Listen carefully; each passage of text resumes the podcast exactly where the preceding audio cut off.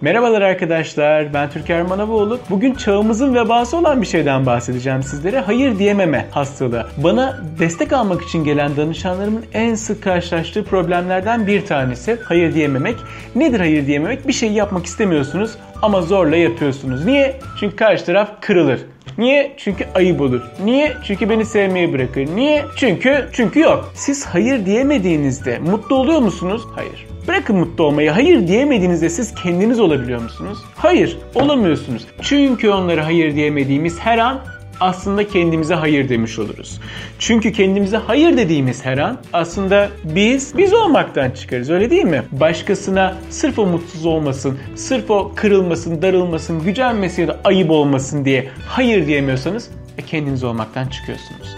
Bu dünyada her şey olmuş olabilirsiniz. Mühendis olabilirsiniz, doktor olabilirsiniz, başarılı bir öğrenci olabilirsiniz, başarılı bir iş kadını, iş insanı, iş adamı olabilirsiniz. Ama kendiniz olamıyorsanız gerisi çok da fazla önemli olmuyor. Çünkü mutlu olmanın bence ilk adımı kendiniz olmak. Kendiniz olmadıktan sonra mutluluk pek de kolay gelecek bir şey değil. Hatta bence mümkün olan da bir şey değil. Hiç daha önceden uçağa bindiniz mi? Uçakta bir anons yapılır uçuş öncesinde. Hatırlar mısınız o anons nedir? Oksijen maskesiyle ilgili. Der ki acil bir durum olduğu zaman oksijen maskesini önce kendinize ondan sonra çocuğunuza takın der. Sizce niye bunu der? Çünkü oksijen maskesini önce çocuğunuza takarsanız ya da önce başka birisine takarsanız evet belki yaşayabilir, çocuğunuz yaşayabilir ama siz yaşayamazsınız, siz hayatta kalamazsınız.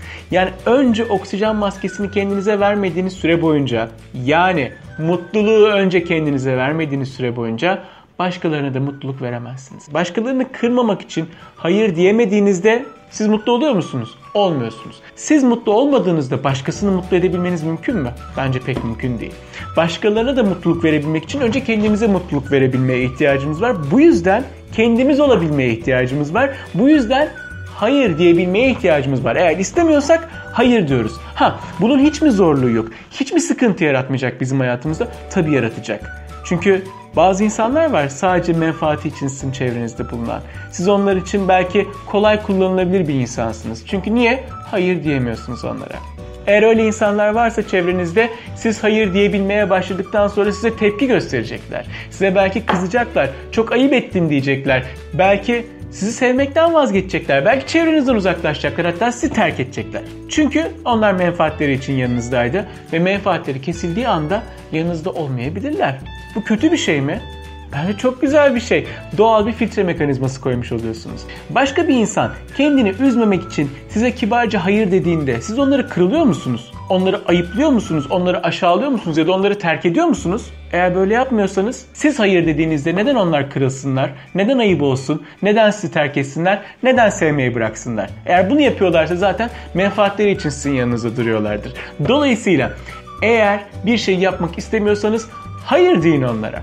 Kendiniz olmak için hayır deyin onlara. Kendinize evet demek için hayır deyin onlara. Güzel, mutlu, muhteşem günler sizin olsun. Görüşmek üzere.